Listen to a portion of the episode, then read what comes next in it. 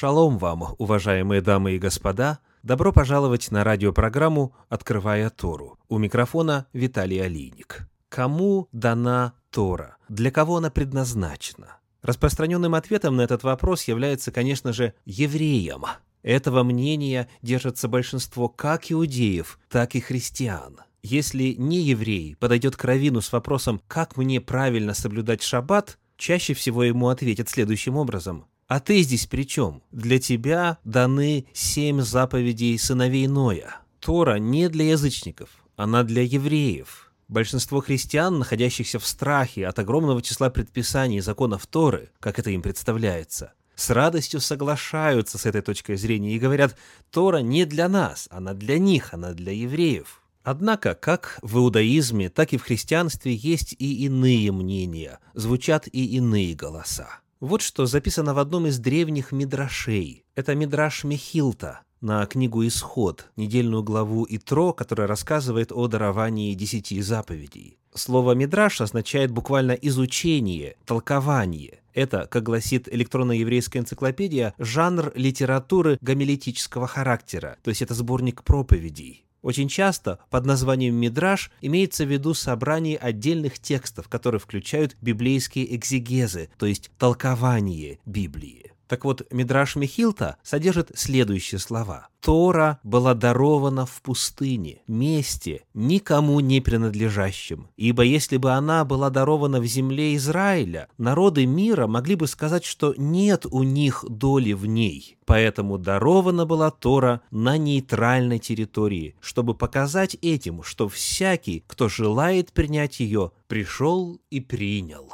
Сегодня мы начинаем серию комментариев на годовой цикл недельных глав Торы. Мы будем работать с первоисточниками иудаизма и христианства, а также обращаться к авторитетным толкователям обеих религий. Наша цель в течение этого года заключается в том, чтобы сравнить Тору и Евангелие – Цель эта весьма масштабна, а наши комментарии ограничены приблизительно 12 минутами, потому, естественно, мы сможем коснуться лишь некоторых вопросов, часто скорее в качестве иллюстрации более обширных понятий и концепций. Сегодня перед нами первая недельная глава Торы, которая называется Берешит или Брейшит. Ее название дается по первому слову. Первое слово Торы – это «берешит» – «в начале». Эта недельная глава начинается в книге «Бытие», в книге «Берешит», первой главе в первом стихе и заканчивается в восьмом стихе шестой главы. Книга «Бытие» 1.1-6.8.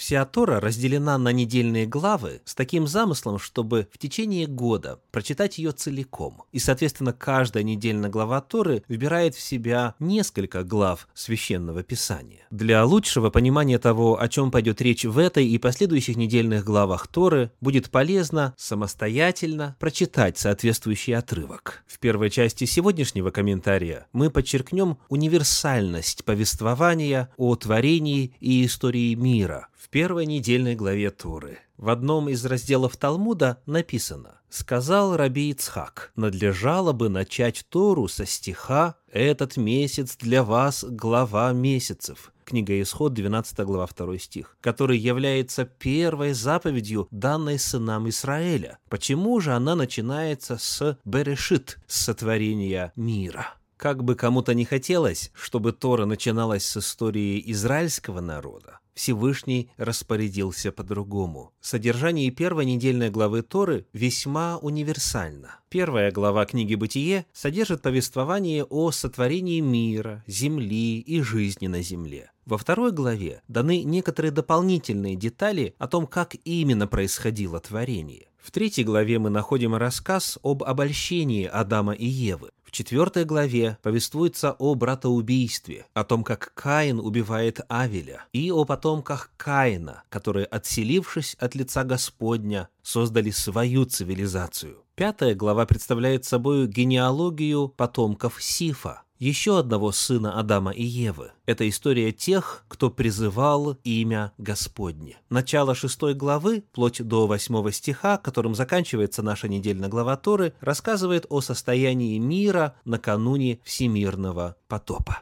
Во всех этих историях ни слова не сказано о евреях. Фактически впервые слово «еврей» появляется в книге «Бытие» лишь в 14 главе, в 13 стихе. Бытие 14.13, где написано «И пришел один из уцелевших и известил Авраама еврея, жившего тогда у Дубравы Мамры, Амариянина, брата Эшколу и брата Анеру, которые были союзники Авраамовы». Таким образом, Тора представляет собою генеалогию всех народов. Это история человечества. Как явствует из самого содержания первой недельной главы Торы, эта книга дана для всего человечества. Соглашались ли с этим наблюдением авторы апостольских писаний, книг, которые часто именуются Новым Заветом или Евангелием? Каким было их отношение к Торе? В первую очередь мы послушаем мнение Иисуса Христа. В своей известной Нагорной проповеди, которая записана в Евангелии от Матфея, он оставил на эту тему следующие слова. Евангелие от Матфея, 5 глава, стихи 17 по 19. Матфея 5, 17-19. «Не думайте, — сказал Иисус Христос, — что я пришел нарушить закон или пророков. Не нарушить пришел я, но исполнить. Ибо истинно говорю вам, доколе не придет небо и земля, ни одна йота или ни одна черта не придет из закона, пока не исполнится все. Итак, кто нарушит одну из заповедей сих малейших и научит так людей, тот малейшим наречется в Царстве Небесном, а кто сотворит и научит, тот великим наречется в Царстве Небесном. Прежде всего, что означает фраза «закон и пророки»? Мы найдем ответ в книге «Деяния апостолов» в 13 главе в стихах с 13 по 15. Отплыв из Пафа, Павел и бывшие при нем прибыли в Пергию в Памфилии. Проходя от Пергии, приплыли в Антиохию Писидийскую и, войдя в синагогу в день субботний, сели. После чтения закона и пророков начальники синагоги послали сказать им, «Мужи-братья, если у вас есть слово наставления к народу, говорите». Фраза «закон и пророки» в этом отрывке описывает то, что читают во время синагогального богослужения в субботу. Каждая из недельных глав Торы соответствует так называемая «хафтара», отрывок из пророческих писаний. Таким образом, Иисус Христос в Нагорной проповеди высказывает свое отношение к закону и пророкам, то есть к Торе и пророческим писаниям. И он заявляет, не думайте, что я пришел нарушить Тору или пророков. Помимо смысла, который очевиден в синодальном переводе Библии, а именно, что Иисус не намеревался нарушать законы Торы, слово «нарушить» в подлиннике имеет еще более основательный смысл – в оригинале апостольских писаний используется древнегреческий глагол «каталюо», который означает «неспровергать», «уничтожать», «разрушать», «отменять», «упразднять», лишать силы. В следующий раз, после пятой главы Евангелия от Матфея, этот глагол встречается в 24 главе, во втором стихе. Евангелие от Матфея 24.2, где написано «Иисус же сказал им, видите ли все это? Истинно говорю вам, не останется здесь камня на камне, все будет разрушено».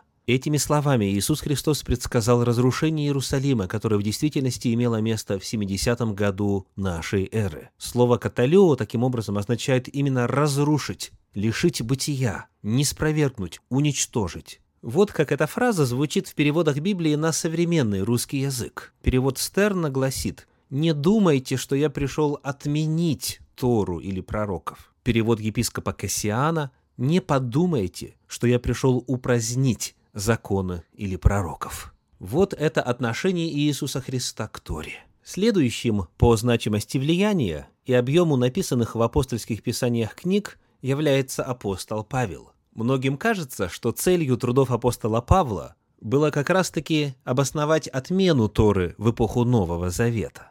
Однако прийти к такому выводу может лишь только поверхностное чтение его трудов. Когда же мы смотрим на выводы, которые делает апостол, они кристально ясны. Вот что написано в послании апостола Павла к римлянам в 3 главе в 31 стихе. «Итак, мы уничтожаем закон верою? Никак, но закон утверждаем». Послание к римлянам 7 глава 12 стих «Посему закон свят, и заповедь свята, и праведна, и добра». Чуть далее в 14 стихе «Ибо мы знаем, что закон духовен, Первое послание Тимофею, первая глава, восьмой стих. «А мы знаем, что закон добр».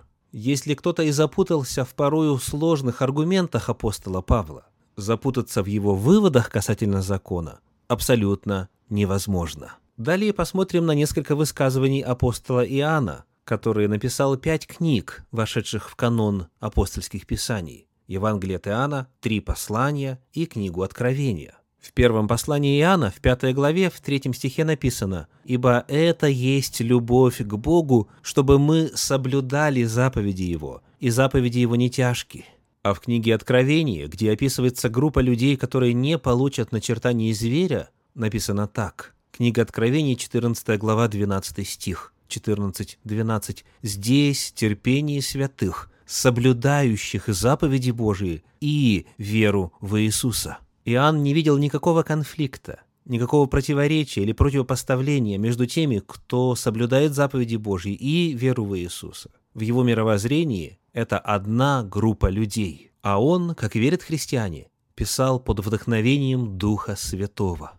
А вот высказывание апостола Петра, который оставил два послания. Во втором своем послании, в третьей главе, в стихах 14 по 17, он пишет «Итак, возлюбленные, ожидая сего, подщитесь явиться пред Ним нескверненными и непорочными в мире, и долготерпение Господа нашего почитайте спасением, как и возлюбленный брат наш Павел, по данной ему премудрости, написал вам, как он говорит об этом и во всех посланиях, в которых есть нечто неудобовразумительное, что невежды и неутвержденные к собственной своей погибели превращают, как и прочие писания. Итак, вы, возлюбленные, будучи предварены о сем, берегитесь, чтобы вам не увлечься заблуждением беззаконников и не отпасть от своего утверждения. Апостол Петр предостерегает, что некоторые искажают послание апостола Павла. Он называет таковых невеждами и неутвержденными и предостерегает своих читателей, чтобы им не увлечься заблуждением беззаконников, тех, кто отвергает Божий закон.